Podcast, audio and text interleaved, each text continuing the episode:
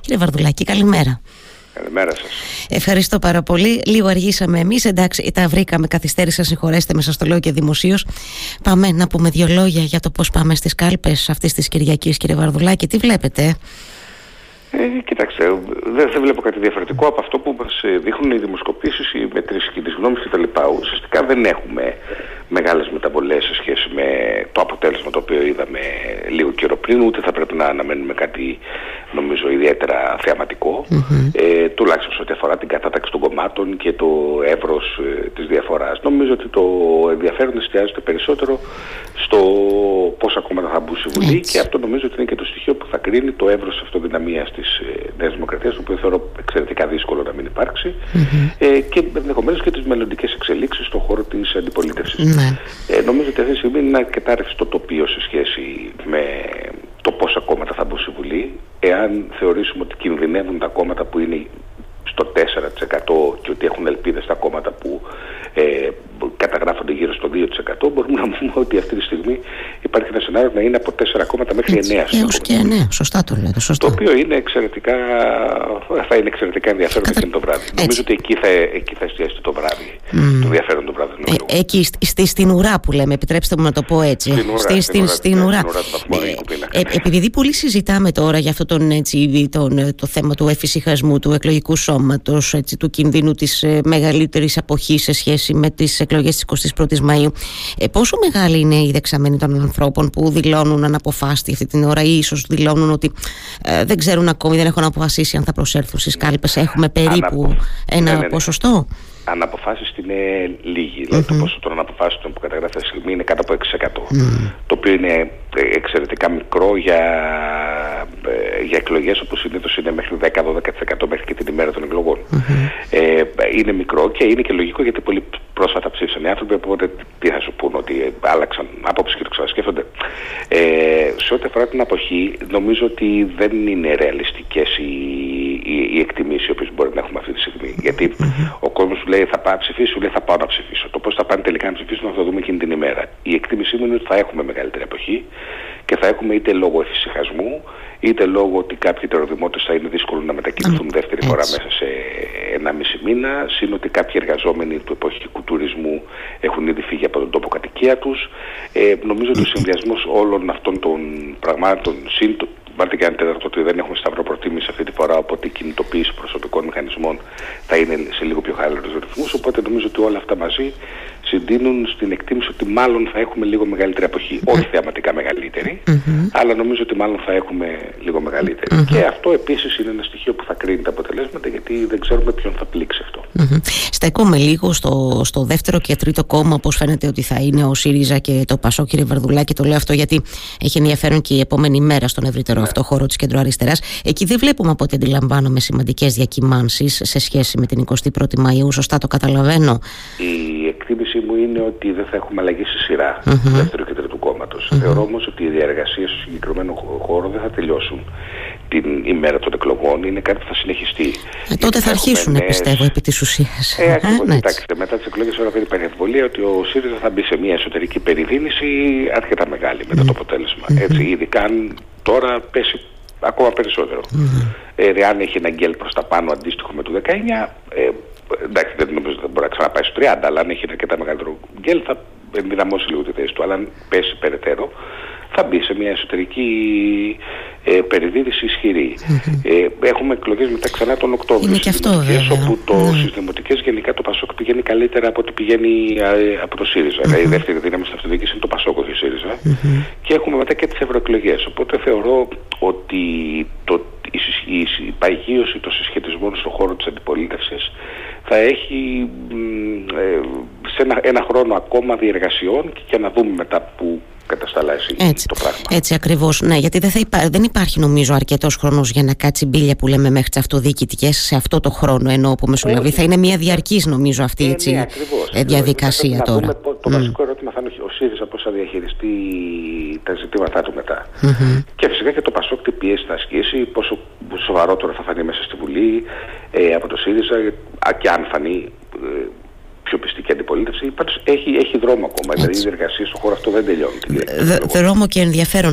Ε, κύριε Βαρδουλάκη, ένα σχολείο σας θέλω για το πώς είδατε αυτή την αλλαγή εν κινήσει που επιχείρησε ο, ο, ο, ο ΣΥΡΙΖΑ αυτό το διάστημα της δεύτερης προεκλογικής περίοδου. Ε, ε, ε, δανείζομαι την φράση του Αλέξη Τσίπρα ότι θα κάνουμε ναι. την αλλαγή εν κινήσει. Την εντάξει, κατάφερε. Λέτε σίγουρα, πώς πήγε αυτό. Ε, Όχι ιδιαίτερα, όχι. γιατί μην, μην κορδευόμαστε. Ε, δεν έχω καμία αμφιβολία ότι η στρατηγική του ΣΥΡΙΖΑ τώρα είναι πιο σωστή. Mm. Έτσι, είναι πιο ήπιον τόνων, ε, εστιάζει περισσότερο σε θέματα, δεν έχει την οξύτητα ή την τοξικότητα, αν θέλετε, που είχε στις προηγούμενες εκλογές, που η ρητορική του ήταν τελείως αναντίστοιχη με το κλίμα που υπήρχε στην κοινωνία. Mm-hmm. ε, αυτό το απόλυτο ξεκάθαρο και είναι και ο βασικός λόγος της εκλογικής του ε, ήττας στις ε, εκλογές του, του Μαΐου. Τώρα, το πάει λίγο καλύτερα. Από την άλλη όμως μην ε, γελιόμαστε κύριε Βεντοδήμο, ο, ο, ο κύριος Τσίπρας είναι δεκαπέντε χρόνια πολιτικός αρχηγός. Mm. Έχει γράψει έχει το ποτέ τώρα. Τέσσερα, ε, mm, έχει έτσι. γράψει χιλιόμετρα τώρα. Έχει τέσσερα και μισό χρόνια πρωθυπουργός και οκτώ χρόνια αρχηγός εξωματικής αντιπολίτευσης. Ε, ε, ε, δεν είναι ένα πρόσωπο το οποίο με δύο κινήσεις τακτικής μπορεί να σε πείσει ότι έχει αλλάξει η εικόνα. Ο κόσμος έχει ισχυρά διαμορφωμένη άποψη γι' αυτόν. Mm. Και δεν αλλάζει αν ας πούμε, μπροστά βγάλει τον κύριο Χ ή την κυρία Ψ. Είναι δευτερεύοντα στοιχεία αυτά τα οποία δεν αλλάζουν καθοριστικά τη γνώμη του κόσμου για ένα πολιτικό mm-hmm. ε, αρχηγό. Και επίσης δεν είναι η πρώτη φορά που αλλάζει ο ΣΥΡΙΖΑ αν κινήσει. Ε, καταλαβαίνω ότι κάτι πρέπει να πούν προφανώς τώρα για να ψηφιστούν σε σχέση με τον ε, Μάιο. Η ουσιαστική μετάλλαξη του ΣΥΡΙΖΑ αν κινήσει έγινε την περίοδο δεκαπέντε δεκαεννιά. Mm-hmm. Τότε έγινε. Mm-hmm. Γιατί ο ΣΥΡΙΖΑ του δεκαπέντε ήταν τελείως διαφορετικό κόμμα από το ΣΥΡΙΖΑ του δεκαεννιά. Mm-hmm. Και το, τότε έγινε η αλλαγή. Απλώς τότε δεν την κεφαλαιοποίησε όσο έπρεπε, διότι έκανε κάποιες λαθασμένες επιλογές σε επίπεδο τακτικής και κυρίως δεν έκανε μια γενναία αυτοκριτική σε σχέση με την πολιτική του το πρώτο οκτάμενο και λίγο πριν του δύο χιλιάδες δεκαπέντε, όταν δημιούργησε αυτό που τότε ονομάσαμε αντισύριζα ρεύμα. Mm. Δηλαδή η, τότε, α, α, ο ΣΥΡΙΖΑ για, στη δική μου ανάλυση τουλάχιστον, που κανείς δεν είναι υποχρεωμένος να συμμεριστεί, το πρόβλημα του ΣΥΡΙΖΑ ξεκινάει το δομικό στρατηγικό πρόβλημα από εκείνη την περίοδο. Και αριθμητικά λέτε ότι κατεγράφει τώρα το είκοσι τρία στις εκλογές. Θεωρώ ότι mm. το στρατηγικό πρόβλημα υπήρξε τότε, γιατί mm. ενώ τότε έκανε πράγματι μια ενκινήση μετακίνηση ε, προς το ε, ενκινήση ε, ε, αναδόμηση του προφίλ του και έγινε ένα κυβερνητικό κόμμα που θα μπορούσε να καλύψει το χώρο της σοσιαλδημοκρατίας ευκολότερα, να κάνει τα ανοίγματά του και να γίνει ένα κυρίαρχο κόμμα στον χώρο εκείνο, ε, ε, κάνοντας κάποιες αλλοπρόσαλες κινήσεις. Δηλαδή δεν γίνεται ταυτόχρονα να θες να διαβολήσεις το ΠΑΣΟΚ και το ποτάμι και να καταλάβεις όλο εκείνο το χώρο και να επιλέγεις ως κυβερνητή τον καμένο. Mm. Έτσι, δηλαδή είναι σαφές ότι αυτό ήταν ένα στρατηγικό λάθος, το οποίο άφησε όλο το χώρο μετά του κέντρου, τον ενδιάμεσο χώρο, να το πούμε έτσι, το άφησε στο Μητσοτάκη, ο οποίος λόγω και των προσωπικών του χαρακτηριστικών μπορούσε να επενδυθεί σε εκείνο το ακροατήριο. Δεν μπορεί τη μία να θέλει στο ΠΑΣΟΚ ε, σύμμαχο και την άλλη να κινήσει την ιστορία Νοβάρτης που παρέπεμπε πέντε έξι τελέχη του, δηλητηριάζοντας τη σχέση μεταξύ των δύο χώρων σε, σε βάθος χρόνου. Mm-hmm. Λοιπόν, αυτά ήταν λάθη του προηγούμενου διαστήματος, τα οποία έχουν πλήξει την αξιοπιστία του και αυτή τη στιγμή δυσκολεύεται να κεφαλαιοποιήσει mm-hmm. αυτά τα οποία θέλετε, επιδιώκει να, να, να κάνει και να εφαρμόσει την στρατηγική του. Mm-hmm. Γιατί αυτά είναι βαρύδια τα οποία το κουβαλάει. Mm-hmm. Γι' αυτό σας λέω ότι η δεύτερη αλλαγή εν κινήσει δεν είναι εύκολη. Γιατί έχουν γράψει χιλιόμετρα όλοι. Δεν μπορείς όταν είσαι δεκαπέντε χρόνια πολιτικός αρχηγός να πεις ότι μέσα σε σαράντα μέρες είσαι κάτι διαφορετικό από αυτό το οποίο ήσουν. Ναι.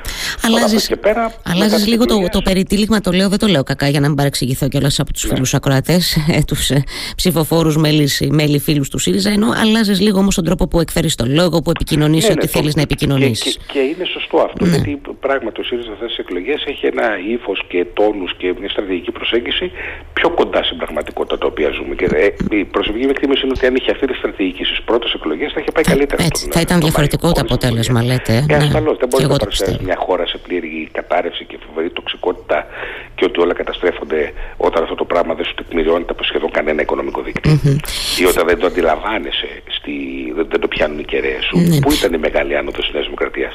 Ήταν στις τουριστικές περιοχές και σε λαϊκές συνοικίες. Mm-hmm. Γιατί ήταν σε λαϊκές. Και αυτό με τις λαϊκές συνοικίες έχει πάρα πολύ μεγάλο ενδιαφέρον. Έχει πάρα πολύ μεγάλο και είναι πάρα πολύ ξεκάθαρο. Για δύο λόγους. Ο ένας είναι ότι ε, ο ένας ήταν η επιδοματική πολιτική της κυβέρνησης, ότι στήριξε κάποιους ανθρώπους, ε, το οποίο αυτό τους απέδωσε εκλογικά. Αυτό όμως ήταν το δεύτερο. Το πρώτο και βασικότερο είναι ότι σε αυτές τις ε, περιοχές φάνηκε περισσότερο η άνθηση ανάπτυξη της οικονομίας. Mm. Στα εργατοτεχνικά, τα εργατοτεχνικά επαγγέλματα, κυρίως αυτά τα οποία σχετίζονται με την οικοδομή, έχουν πολλαπλασιαστεί τα εισοδήματά τους αυτή την περίοδο. Mm. Δηλαδή, ένας εργάτης, ας πούμε, μηχανήματος, ε, ο οποίος στις αρχές της περασμένης δεκαετίας με την οικονομική κρίση, ο άνθρωπος ήταν άνεργος. Mm-hmm. Με αποτέλεσμα να ριζοσπαστικοποιηθεί πολιτικά, να, ε, και να φτάσει μέσα ακραίες επιλογές και να αισθάνεται στο περιθώριο.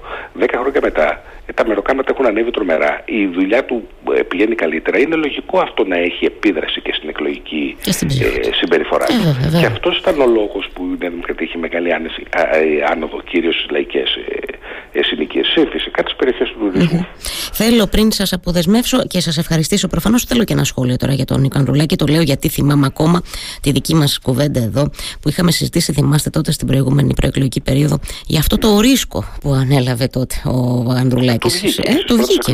Έτσι ακριβώς. Μα γι' αυτό και επανέρχομαι, γιατί θέλω τώρα έτσι ξανά ένα σχόλιο σας επ' αυτού. Ναι. Στις πρώτες εκλογές του βγήκε mm. το ρίσκο του κ. Ανδρουλάκη, διότι τι ήθελε αυτός, να ήθελε να βγει από την πίεση, αν θα πάμε τον ένα ή θα πάμε τον άλλο. Πήγε με τον κανένα και σου λέει πάμε. Και, και αυτό του πήγε με τον κανένα χωρίς να λέει. Σωστά, ποιος κανένας. Ναι, βέβαια, σωστό και αυτό. Ε, οπότε του βγήκε σε, στις προηγούμενες εκλογές και είχε μια σημαντική άνοδο. Σε αυτές τις εκλογές έχω την αίσθηση ότι ενώ τις πρώτες μέρες φάνηκε να έχει ένα γκέλ προς τα πάνω, mm. ε, στην πορεία κάπου έχα, έχασε το βηματισμό του. Σαν να έκατσε το, λίγο, το, λέτε. Το, το, το, το mm. ΠΑΣΟΚ, ναι. Ε, αυτή τη στιγμή δείχνει μια στασιμότητα, ίσως να έχει και μια ελαφρά άνοδο, αλλά όχι όσο ισχυρή είχε φανεί τις πρώτες μέρες. Και αυτό θεωρώ ότι έγινε κυρίως γιατί κάπου παρασύρθηκαν στον εύκολο δρόμο, που ο εύκολος δρόμος ήταν να ε, φωνάζει περισσότερο εναντίον της Νέας Δημοκρατίας. Mm. Ε, το οποίο από τη μία μπορεί να είναι μια ενστικτώδης αντίδραση, αλλά δεν είναι αυτό το οποίο περιμένει ο κόσμος. Αυτή τη στιγμή δεν δε γίνεσαι καλύτερη αντιπολίτευση φωνάζοντας περισσότερο από τον άλλον. Mm-hmm. Και εγώ την αίσθηση ότι και το ΠΑΣΟΚ και ο ΣΥΡΙΖΑ μπήκαν σε ένα τέτοιο διαγωνισμό ε, μεταξύ τους, ποιος θα είναι πιο ισχυρή και πιο δυναμική αντιπολίτευση, απλώς φωνάζοντας ο ένας περισσότερο από τον άλλον. Αυτό αν συνεχιστεί νομίζω ότι θα είναι ένα λάθος ε, στρατηγικό και για τους δύο. Mm-hmm. Σε κάθε περίπτωση πάντως θεωρώ ότι ο κ. Ανδρουλάκης είναι ξεκάθαρα στους νικητές mm-hmm. των, α, αυτής της εκλογικής ε, ε, περίοδου, υπό την έννοια ότι ήταν ακόμα το οποίο αντικειμενικά ήταν σε δύσκολη θέση, δεχόταν μια αμφίπλευρη πίεση και παρόλα αυτά κατάφερε να είναι το κόμμα με την μεγαλύτερη εκλογική άνοδο στις προηγούμενες εκλογές. Σωστά. Σας ευχαριστώ θερμά. Χάρηκα πολύ που τα είπαμε. Καλημέρα, καλή δύναμη.